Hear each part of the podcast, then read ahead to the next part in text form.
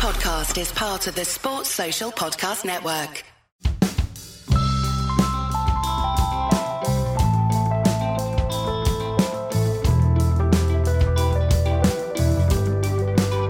This episode of Red Inker, we get on someone who has become one of the most heard voices in the game today. Danny Morrison, and I'm a uh, TV commentator around the globe. He had a 10 year career for New Zealand, bowled with Richard Hadlee before becoming the IPL court jester. On this podcast, we talk about his history, drop catches, a tough period for New Zealand, his batting, a lot about ducks, and how his mother inspired his commentary. Just a quick note on the audio for this one. Danny Morrison recorded this pretty much on the beach in the Maldives because of obvious reasons. He can't get back into Australia at the moment. So the sound quality is maybe not quite as good as you may be used to on this show. I'm going to start with one of my pet peeves. Don't worry, it's not attacking you. I think it's pro Danny Morrison. Every time I've ever commentated with Alan Wilkins, I go out of my way to mention that he took 243 first class wickets because I think that Alan Wilkins was a brilliant first class cricketer and now is known just as Mr. Smooth Welsh voice. You took 286 international wickets, and I feel that at times when I follow your commentary, your cricket is almost never even mentioned. Is that something that bothers you, or have you just moved on? It just doesn't matter now. You're Danny Morrison, international commentator. Jarrod, interesting. I don't see it like that sometimes because people often ask that because you know you had an international career first and it was let's call it pretty much 10 years off and on and then commentary i suppose now it's been a couple of decades so you can see why it dominates uh, because it's gone for twice as long and i think this faster crazy world particularly with t20 um, you, you certainly sort of the the fans will go that's who he is, that's what he's about, and that's all we know he's about. So you just rock and roll with it. You took the eight most test wickets of any New Zealand bowler. Obviously, there's a, a crop of New Zealand seamers coming through at the moment. It's that's quite an achievement. I mean, at one stage you were right up there. You you know you weren't far away from number one. Obviously, number one was you were never going to reach to that uh, with, with Mr. Hadlee. We can come on to him in, in a moment. But you did have a phenomenal international career.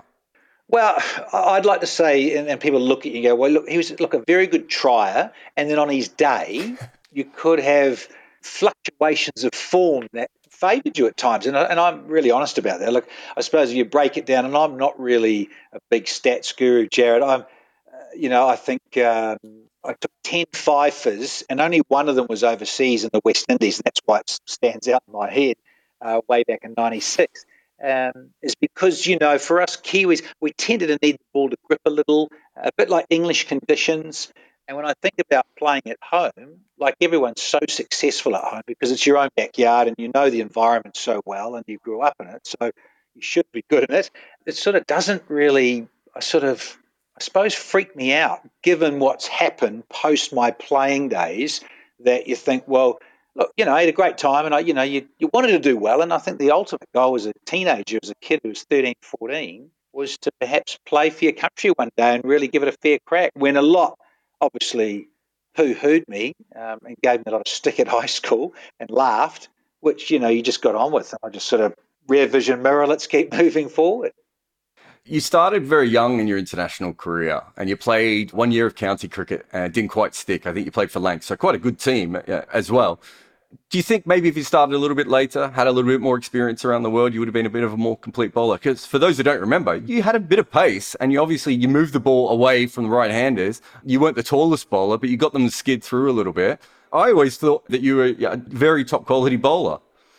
Oh, look, when I look at it, I think you look at county cricket, particularly when that South African isolation was on through the 70s and 80s with the development of the West Indies and a lot of those South Africans playing in England and the county circuit then you've got a lot of the great Pakistani guys coming in, uh, as well as uh, a mixture of Aussies and Kiwis. It was really tough to get a, a, spot there. And of course, it was only one player. You didn't have the specialists of today doing T20, or you'll play 50 overs, or you'll be more of a, a red ball specialist. So there were little opportunities for that. So I was actually really grateful I actually got one go at it. That was part one of a dream.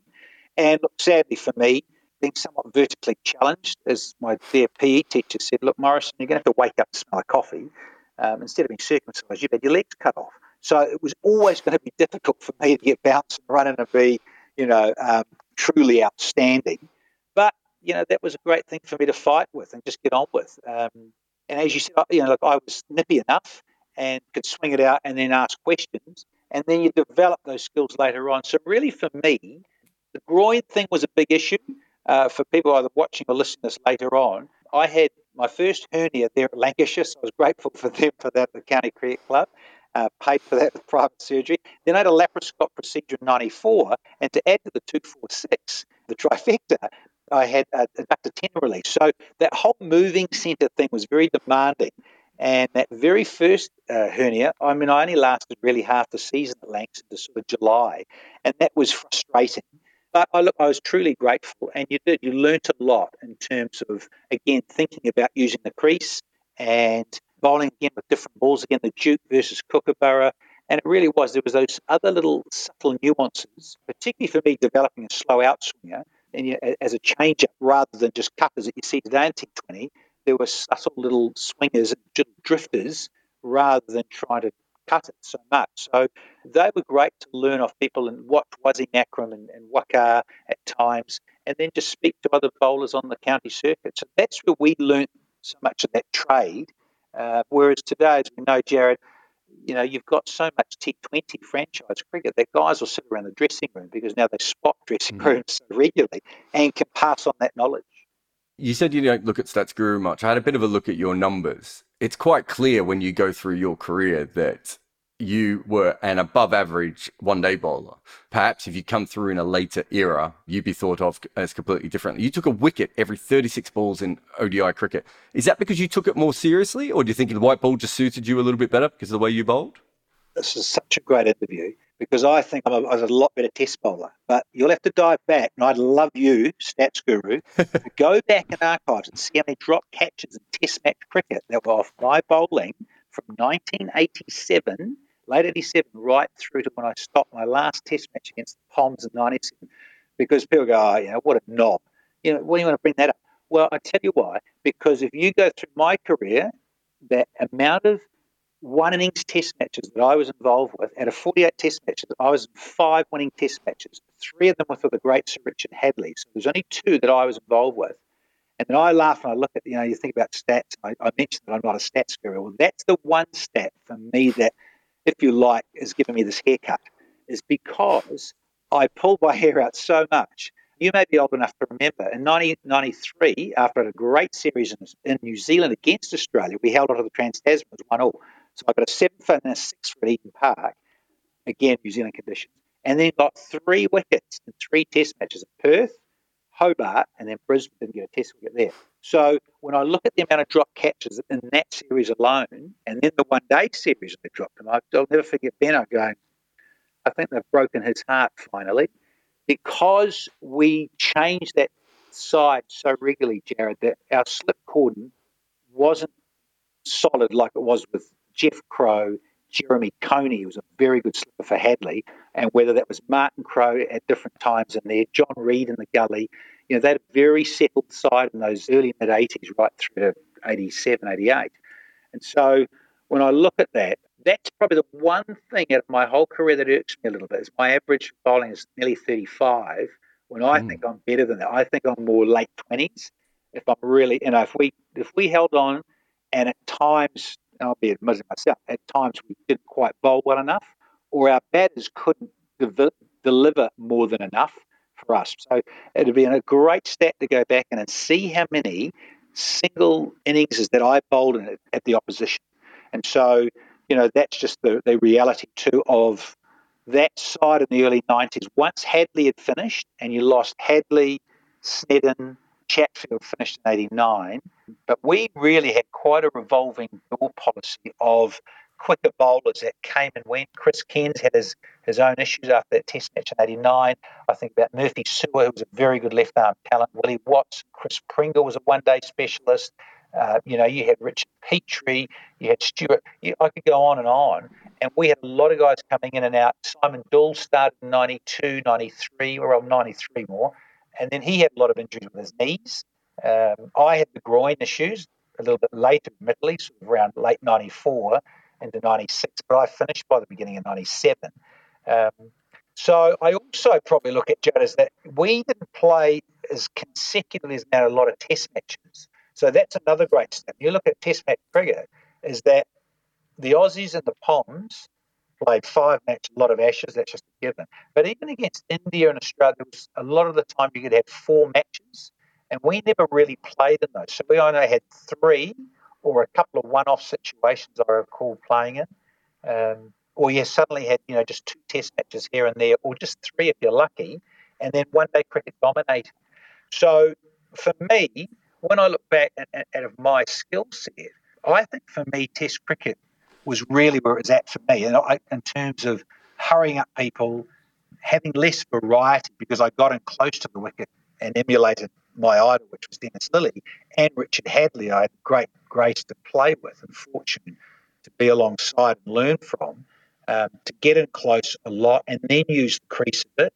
So, so this is a fascinating conversation because I've never really discussed this publicly much at all because I've just gone, you know, bollocks, just get on with it. And, you know, you know, it was such a long time ago in the rear vision mirror that people don't quite, yeah, it's fascinating to ask you, oh, you played a bit of test cricket. Geez, oh, look, I you played 48. I would have loved to played 60 odd because of their groin problems. I, I think I missed about 17 or 18. We went through once with a guy called one of the other stats guys, another Ian Smith in New Zealand, um, not the commentator, who I played alongside. Um, so there was a lot of things when I look back on that that were, you know, have they irked me? No, not the irked me. It was just, I think it was just frustrating. We dropped a lot of catches. We were very inconsistent. We were known as the wild bunch. Uh, those early 90s, we had a hell of a good time. Sponsored by a brewery like Australia when they had XXXX. It was such a different landscape, Jarrod, that you, you know, you still got very serious. You trained pretty hard, and I did because uh, I had to. You know, five foot nothing, um, and stay fit and run in and try and hurl a, quick, a cricket ball quickly uh, was always going to be challenging massively. That was one of the reasons I asked about county cricket because you mentioned it when you were talking about how many tests Australia and England and now India play. You look at your record, it's just not a lot of matches. And I know you talked about your groin and, and all that sort of stuff, but I wonder, especially in that era, but I, there's a lot of teams around the world that still have this. It's hard to develop as an international cricketer when you play a two-test series and then you've got you know a bunch of other things coming up. And you had that opportunity with county cricket, as you said, it was it was an incredible era. I mean, you would have been there not that far away from when what was it? Was Akram was the number one seamer at Lancashire and Patrick Patterson was the number two seamer. I mean, they had you know ridiculous options all these counties. But I suppose when you're looking at it, it's a very hard thing for you to develop. And, you know, Richard Hadlee, if you go back at the first part of his career, he was a very, very good cricketer. When he went and played with Nottingham week in, week out and had all that, he became an incredible cricketer.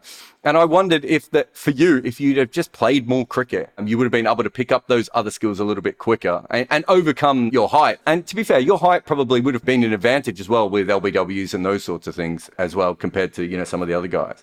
Well, I look at it, and in fact, I've just had this conversation recently. Was that one of the guys here, the biomechanist guy, is that you should have placed your feet down quicker, like Malcolm Marsh. So the classic is a shorter guy like that to run through the crease um, is so much more advantageous in terms of your timing through the crease. And the other one we talked about was Shane Bond. Now, admittedly, Shane Bond's six foot two, so he's a good build anyway for a quick bowler. But his feet planted very quickly. He put the, the back foot down the front foot down quite quickly. Whereas a lot of us had watched the great Dennis Lillee and Richard Hadlee. Um, you know, you think about those guys with quite big, long delivery leaps. Um, to execute what they were trying to do. And so, you know, you just followed that because you watched them on TV and they were very inspiring as a uh, 10, 11 year old way back in those mid 70s. So, when I look at that, you're right. If we'd played more cricket and got an opportunity, and the only reason I got an opportunity was the great Wasim Akram was they were touring. They just won that Cricket World Cup in '92, and they were, had the five tests of the summer. It was a very long, full summer.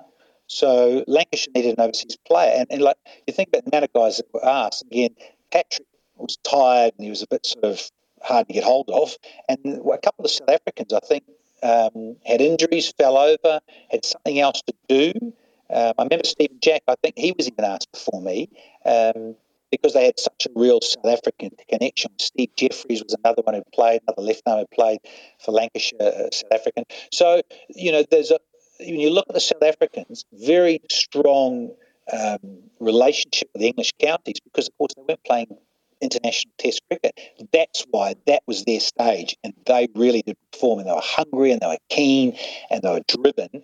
Um, so a lot of counties had that relationship with the South African connection. So, you know, by grace, um, it was just timing. England were in New Zealand. Um, I remember Big Bob Bennett was a Lancashire um, uh, chairman, and he was also the manager of the England cricket team in '92. So I sat and spoke with Neil Fairbrother, who was the captain of Lancs, and there was an opportunity, and I just I said absolutely. I said yeah, for sure. I'd love I'd love to come and learn the craft and then play for that great club, which was at Old Trafford, and it was it was a great time in your life, and I was you know I was engaged to Kimberley, and um, we lived there. It was just brilliant. So there was all of that craft learning, as you said, Jarrod. Um, it would have been nice to keep doing it, um, but at the same time, I just and just a realist as well. There was just so many great players that were on that circuit um, to do because the, the, the, game hadn't quite stepped up until the, this new millennial, the new millennium, and you've got so much more of another um, format to deal with. So it's just so much more congested. Whereas back then, geez, we're talking nearly 30 years ago. Quite scary, isn't it? Um, you know, that just wasn't it wasn't around. The other thing that you touched on earlier was the losses. You said you had five wins. Is that what you said in your oh career? And three of them were with with Hadlee, and then we had Pakistan '94, and prior to that same year before that was '93. There was the one against Australia. Now I'd like you because I won't know, but I reckon it's true. Possibly as a stat that was that the last time New Zealand beat Australia in New Zealand in a Test match. Like we've beaten them in Australia. I mean that one in Hobart in 2011 because I was living in Aussies, obviously, by then. I'm just trying to think, was that the last time New Zealand actually beat Australia in a test match to have a, a, a tied series? It'd be fascinating to know because way back in March of 93, New Zealand didn't play a series against the Aussies in New Zealand until 2000, and I remember going to that as a, a luncheon ceremony, and that's 2000. And then again, I don't think they played until 2005, and then again in 2010 um, and then you think from 2010, again, when Baz McCullum finished, didn't he, in 2016, he got that fastest test 100 ever. So when you look at the spasm of over 30, almost 30 years, 1993, to you know having a, a full test series of three tests, three tests, a full test, three tests, and it's not that many test match series in New Zealand with Australia to have a victory, because as I say, there's the there's that one in Hobart, and then there's the one in uh, there's that draw. They got that 2015 series in Australia was just full of draws, and then a loss, which was the day night test match in Adelaide. Don't start talking about that with uh, umpires not being able to see. um, Nigel, it's okay, Nigel. I'm still having therapy, Mr. Llong. Um, so uh, it's amazing what you remember and see live, isn't it, uh, these days? So, uh, yeah, Jarrod, I reckon it'd be fascinating to know if that is in fact New Zealand's last ever Test match over Australia in New Zealand. It is. I just had a look. You're right. I mean, there haven't been a lot of tests, which, which go back to what we were talking about a minute ago. There haven't been a lot. And you took a, a big six for. Is that that's my memory in that match? Does that sound right? Yeah, that's right. And I remember Dipak opened the bowling in the second innings, and, and we're just laughing about that, at having a beer here in the Maldives on our transitional way back to Australia. Um, Tuppy ran past one. Who was talking about that? Was it was it Haydos? Someone was laughing about that, going on about that that he ran past Dipak and they gave him so much stick. It was like a run out, but he just sort of went out to the milk bottles out and just stayed out. And the door closed. Bizarre. Um, but you're right. We won that, and that allowed us to draw the Series 1 all and hold the Trans Tasman Trophy for the last time we've held it. Must be. That. So that period up until about 93. So in, in the 80s, you could make a very, very good claim that New Zealand's the third best team in the world in Test cricket. And obviously, you know, incredible up until the 92 World Cup, had a lot of success. You then the team does drop off, as your record sort of suggests. Uh, what is it like to be representing your country when you were losing that much and you've just had success? You've come out of probably, well, unarguably the greatest era that New Zealand cricket's ever had. What is it like to be running into bowl with Richard Hadlee now off retired? As you said, all these different guys coming in, getting injured, Uh, Martin Crowe has left, and you being the talisman. I mean, you two of the wins that you played in, you took big wickets as well. Like you, a lot of pressure on you personally. You were one of the more senior players probably by that point, also. Mm, it's funny, I, my recollection, and, and you know, I've actually got not a bad memory at times. Um, we could be selective, but you just got on with it. It was that you know those guys. You know, no one can play forever, and certainly Richard Hadlee tried his best. He was 39 for goodness sake there in, in Birmingham in 1990. It was extraordinary. Played that long, but I remember speaking with him at times, and you know, you, you get those sort of guys that come along once in a generation, and particularly Hadlee from New Zealand. And when you look at John Wright, who played at Derby for a long time with Michael Holding and Peter Kirsten and all that, and then you had Martin Crowe playing and making his way with a bit of county cricket in 84 and filled in for Viv and Joel, and then took over that in 87. So he, he was around quite a bit playing some of that to get experience. Geoff Howarth, of course, with his connection at Surrey. So there was that, that nucleus of those guys that played a lot of county cricket. You could see how that helped through the 80s. So they really were. They, I mean, they were seen as a lot of those guys were folk heroes. You know, Chris Cairns' father Lance, big hitting sixes at the MCG and that shoulderless Excalibur back.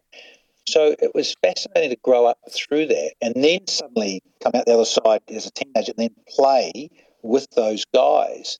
And I do look back on that and it's funny because you look at it and you sort of pinch yourself and you go, good grief. You know, you, are sort of playing alongside your teenage heroes that you're finishing high school with, and you go, hang on a minute, now you're in the side with them, particularly late 87, 88, 89, 90. I, I had a good three years with a lot of those senior guys, Bracewell, Snedden, you and Chatfield, certainly Richard Hadlee till the middle of 90.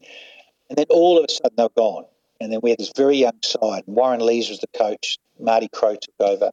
So it was again and you know the big thing about I reckon, Chad, if I'm really honest about this, is that our number one sport is rugby. And when you live in uh, live in New Zealand, or brought up in New Zealand, breathe it, is that it dominates and it's huge. And then I remember Shane Thomson. Now, Tomo got left out on that West Indies tour with a shoulder problem, and then it was later in the night, and they we had to go. He had to go off and get an MRI, which back then it was very difficult. It was more of an X-ray, and we are in St Vincent for goodness sake. But the management, there was a lot of a bit of crisis going with the team, the management versus some of the players, and it wasn't easy. And so then he obviously limped out of that tour, and then it was all it was all sort of, he was all done. And I remember seeing him a couple of years after that, and I just finished playing. As he goes, fascinating. It? Once you once you walk away from this, Danny, and you and you really look at it in the cold light of day, it just says just pales really, considering what those big All Black legends are about and how rugby and the All Blacks dominate and are such a big brand in a little country. And so, yes, we were the sort of number one summer code, but there was always that about with rugby. And Super Rugby had just started uh, in 1996 with the Auckland Blues, and the whole big franchise thing of Super Rugby. So there was all of that happening, uh, and it was bubbling away in those early 90s to happen and break away, and then that Rugby World Cup in 95 and then Super and all that professionalism. So prior to all that, it was massive. And then I look back and, you know, we toured overseas a lot and, you you know, whether it's subcontinent quite a bit. I think about Pakistan 90, India in 95, uh, bits and pieces of, you know, there was Sri Lanka thrown in there a bit. Bangladesh obviously weren't around. Went Sharjah a little bit. You know, back then, um, the exposure wasn't what it is today. And so I think when you look at it, it's not on that huge a scale. So for a lot of us, whilst it was, you know, there was pressure, of course there was, and you wanted to perform and you wanted to stay on the side. And because there was such a revolving door policy at times, you thought, geez, you know, these guys are getting injured or the form's slightly out. And, you know, it was at times a little fickle.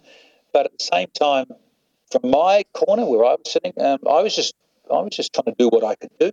And that's what Martin Crowe was just asked. I want you to do what you can do, Danny, and stay fit as much as you can. And this is your job, and this is what you want to do. And so he was very pragmatic about a lot of stuff like that, very good in that regard, because he was up here and everyone else were all down here. So he got frustrated at times.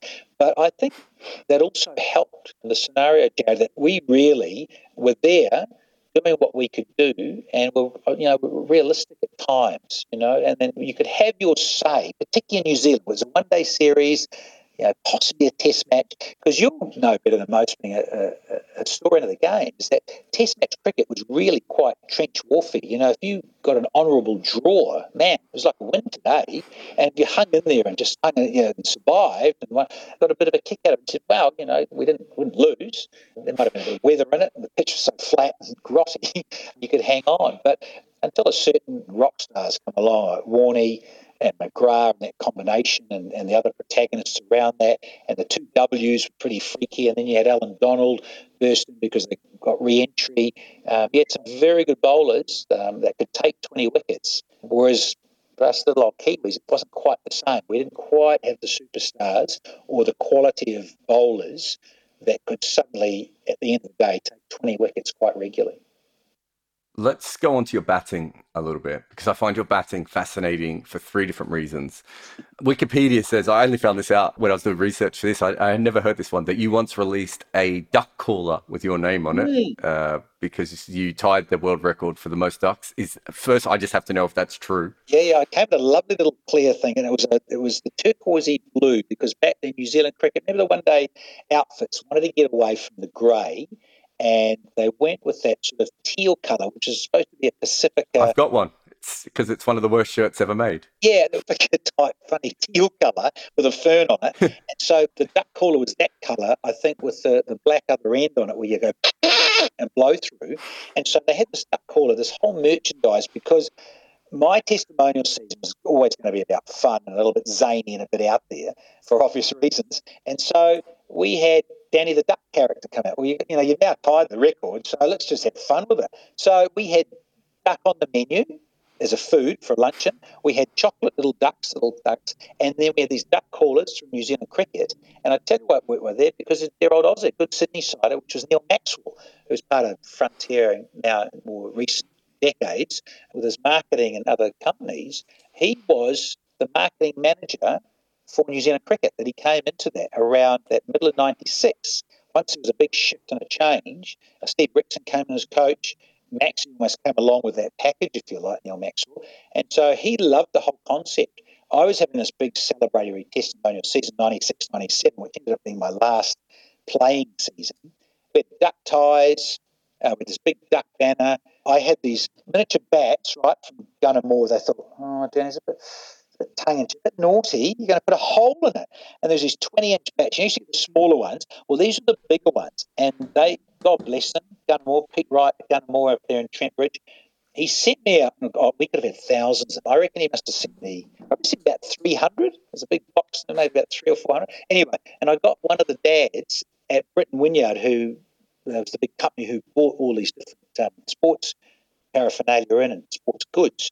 And they, he, one of the dads had this lovely, um, uh, almost like a bandsaw, and so he cut the circle at the bottom of the uh, the bat, the 20 inch good sized miniature, and so that was like the ball had blown through there, which they said, Danny, it's not going to bode well for sales. It looks like we've got weak bats, you know, the a hole. But the whole synergy around it was, of course, the whole, and that's why you've got so many ducks, because my bats, you know, they, they, they, didn't want to give me good bats. They gave me these old, old banging ones batting down at 11 and um, it, it, was a lot of fun. And we sold those, and they it was just we just it was something different.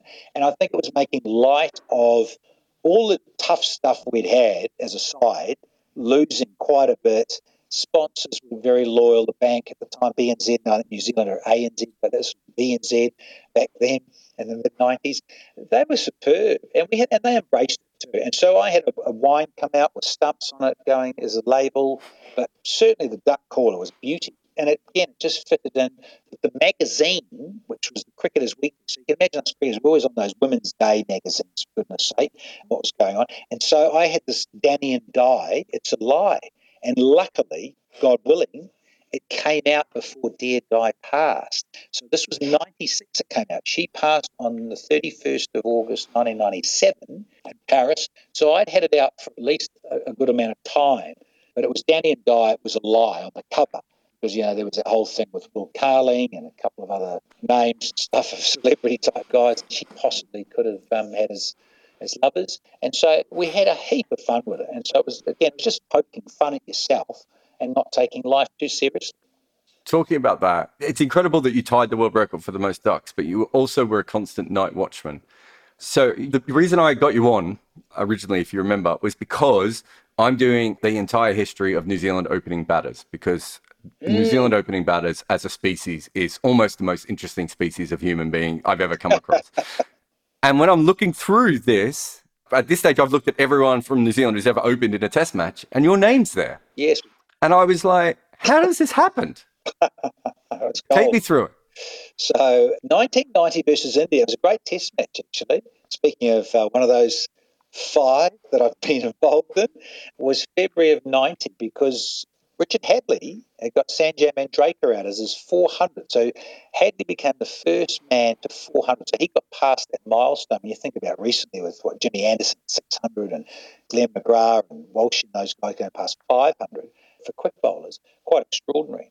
So Hadlee got his 400th test wicket and the celebrations have been going on. But towards the end of it, they only managed to make us score two, I think, to win the test match. So you can imagine John Wright, who was captain of the team, and of course he was an opening batsman, and the other guy was Trevor Franklin. So the hilarious right, he just yells over at Mark who was 10 and I was 11, we're going to reverse the batting order. So you two North Shore mongrels, because we used to play club cricket together, state cricket for Auckland, and then uh, and played some international cricket together. So there we go. So you two could go out there, and we faced Manoj Prabhakar. Now Sneds thought he'd be just a glory seeker and just smash it and finish it, but he got an edge, and his back went flying. So Sneds' back goes flying, the ball lobs up and goes sort of like over the slip cord and lobs straight over, and they get one, so we don't cross for a single. So I've still got a you know face, and we're going, how on So we're la- everyone's laughing at Sneds throwing his bat away and trying to be a glory seeker and slice it somewhere for four, yeah, win the game. So he got down the other end. I'm like, oh, great. So I think I faced ended up blocking one, and then Barker, who bowls those big booming in swingers, I to just oh. It's an easy game. I just ease us onto the leg side, going with the swing, going with the tide, got a leading edge, went through cover and ran through saluting. so Sneds and I crossed, and there was the winning run. And it's a great trivia question because there's a couple of Aussies that laugh about it. Because Morrison, I was at a function at the SCG, and your horrible name came up, and they said, "Can you name this cricketer? Open the bowling in a Test match, and open the batting in the same Test match, and hit the winning run." What? So there you go. So we just crack up, and, and, and I, even I'd forgotten about that. I go, God, who was that? You know, it's you, you idiot. Is it? And you laugh, and you crumbs. So yeah, that's what happened. Yeah, bizarre, isn't it? But that's cricket. That's what you love about cricket. It throws up all those crazy old stories. That's one of the things, like going through the New Zealand openers, that's one of the things. You guys lost a lot of games in the 90s and in the, well, 30s through to the 70s, really. Yeah. And yet there's always a story like that that comes along. Like, there was a lot of stories about players like Glenn Turner not being treated correctly and Richard Hadlee going off to be professional and all those sorts of things. But in the middle of it, it feels like no matter what happened in New Zealand cricket, there was a lot of fun there. And you've kind of turned that into a profession in commentary, haven't you? You've taken all the fun from your personality and just be like, well, they're going to put a camera on me and uh, they're going to pay me a lot of money. I'm going to do this for them on the camera now. Yeah, and when I look at that for Jarrod for T20, and particularly the start of the IPL, because it really was Sony who had the first decade of it. And so what it was, it was the, the marriage of Bollywood and cricket together, and they went with that side of it. And that was part of the showmanship of it all because of the grandiose stuff that was going on in the studio and the host's sideline, who started to become very famous now in their own right, doing other things, worked well. And because I've also, over the years, explaining myself why this came about, is that my mother's from a thespian background. So she did a drama diploma at Auckland University in 1978. So I was 12. So I was around all these thespian types. My mother's boyfriend at the time ran the lighting show at the Mercury Theatre, which is the big live theatre uh, of that lovely old era of theatre in Auckland.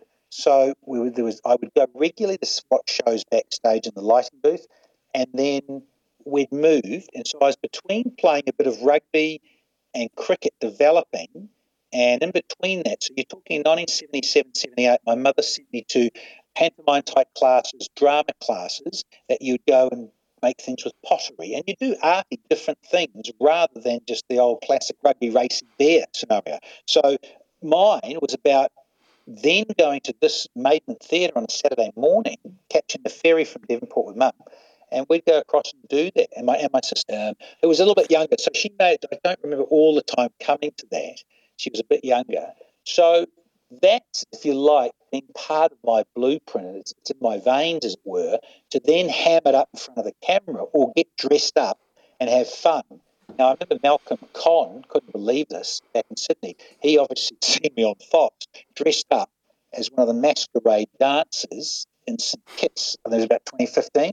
And lo and behold, I remember that one. my mother's on the phone laughing with my wife back on the Sunshine Coast in Australia. And my son at the time is watching going, Yeah, there's your husband. That's what he's doing for a living. There he is. There's on telly. And the cricket's on because, of course, it's a night game in St Kitts, which is about lunchtime in Queensland and, and on the eastern boardwalk of Australia. And there I am. They've thrown down to me, and I'm just dressed up in all this colourful stuff, which, again, T20 lends itself to them.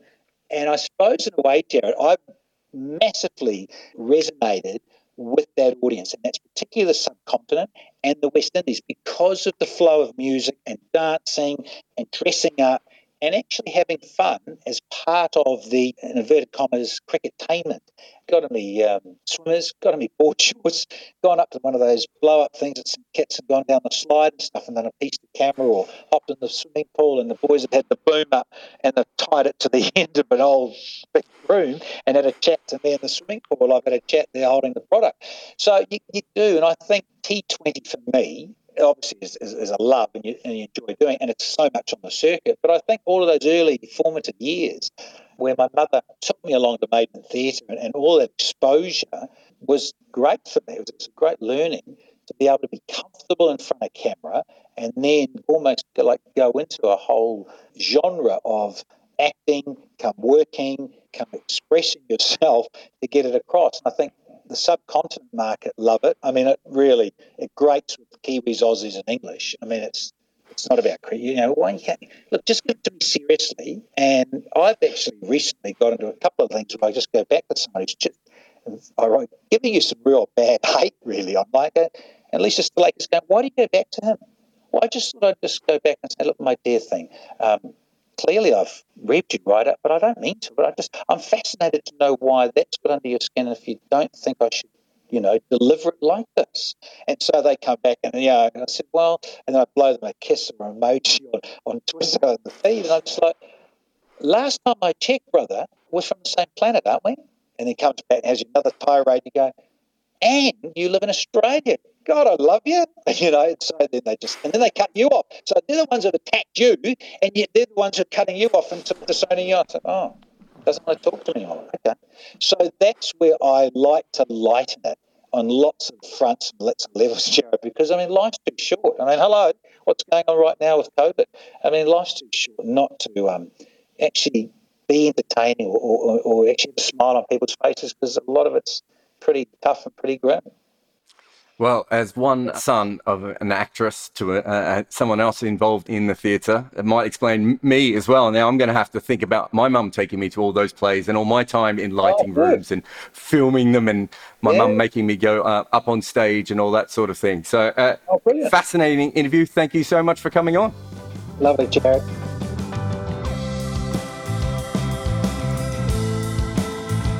Thanks for listening to Red Inker. There is more information on my guests available in the show notes, including their Twitter profiles, if they have one. This is the important bit though. Please review on Apple Podcasts or anywhere really. Share it on all the social medias and just get it out there. If you can, act it out in plays on your balcony with your loved ones. This podcast is made possible by the people who support us at Patreon, so thanks to those who already do. And there is a link to Patreon in the show notes as well. Red Inker is made by me, Jarrod Kimber. Nick McCorriston makes everything sound better for your ears, and the theme tune is called The Prisoner by the Red Crickets.